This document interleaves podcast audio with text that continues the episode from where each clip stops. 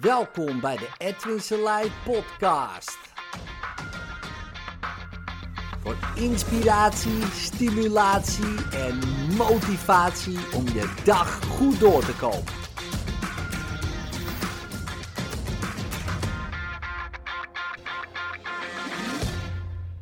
Hoe zeg je makkelijker nee? Er was een vraag van een van mijn luisteraars.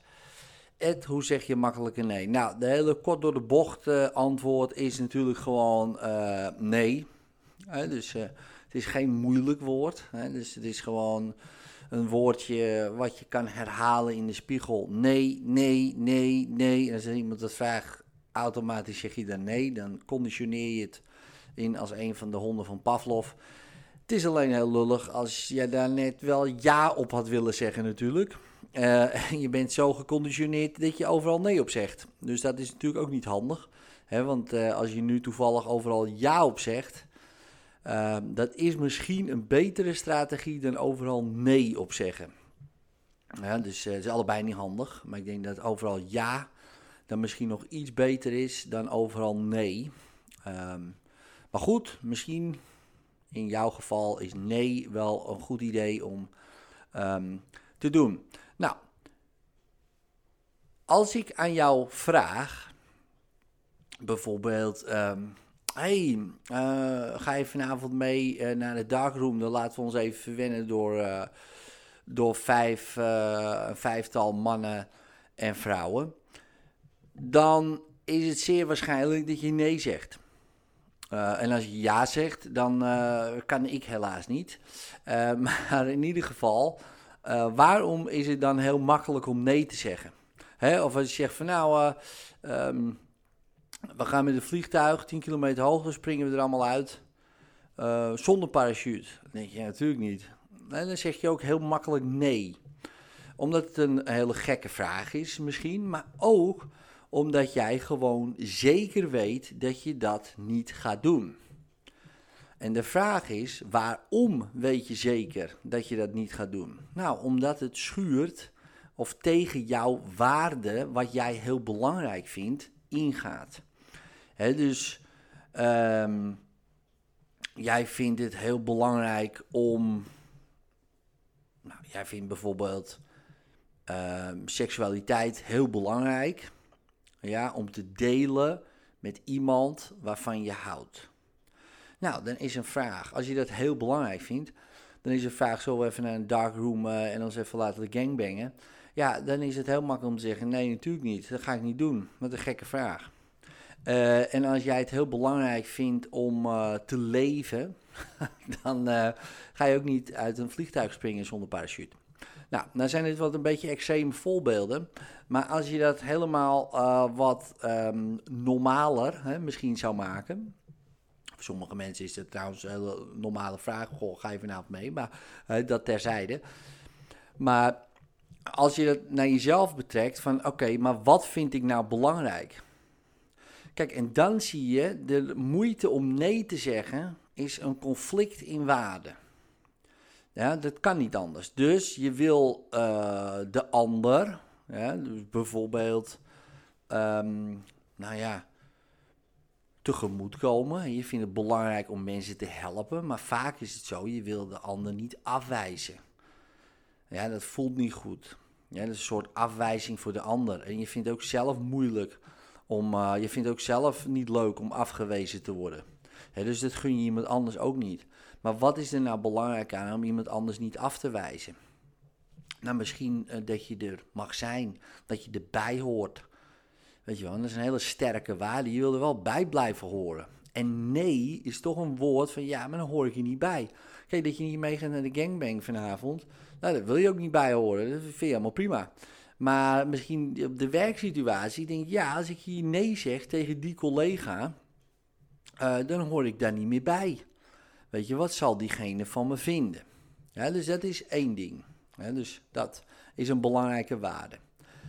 Aan de andere kant natuurlijk, hè, als je nee wil zeggen, want je hebt het super druk, je komt nergens aan toe, uh, je raffelt nu al de dingen af, weet je wel. Het is nu al moeilijk om, uh, om alles te managen en dan komt dat er ook nog eens bij.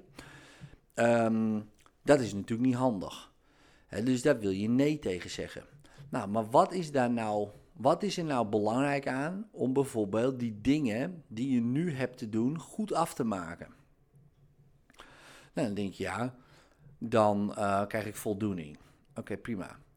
Die voldoening, is die sterk genoeg tegenover die andere waarden? Nou, waarschijnlijk niet.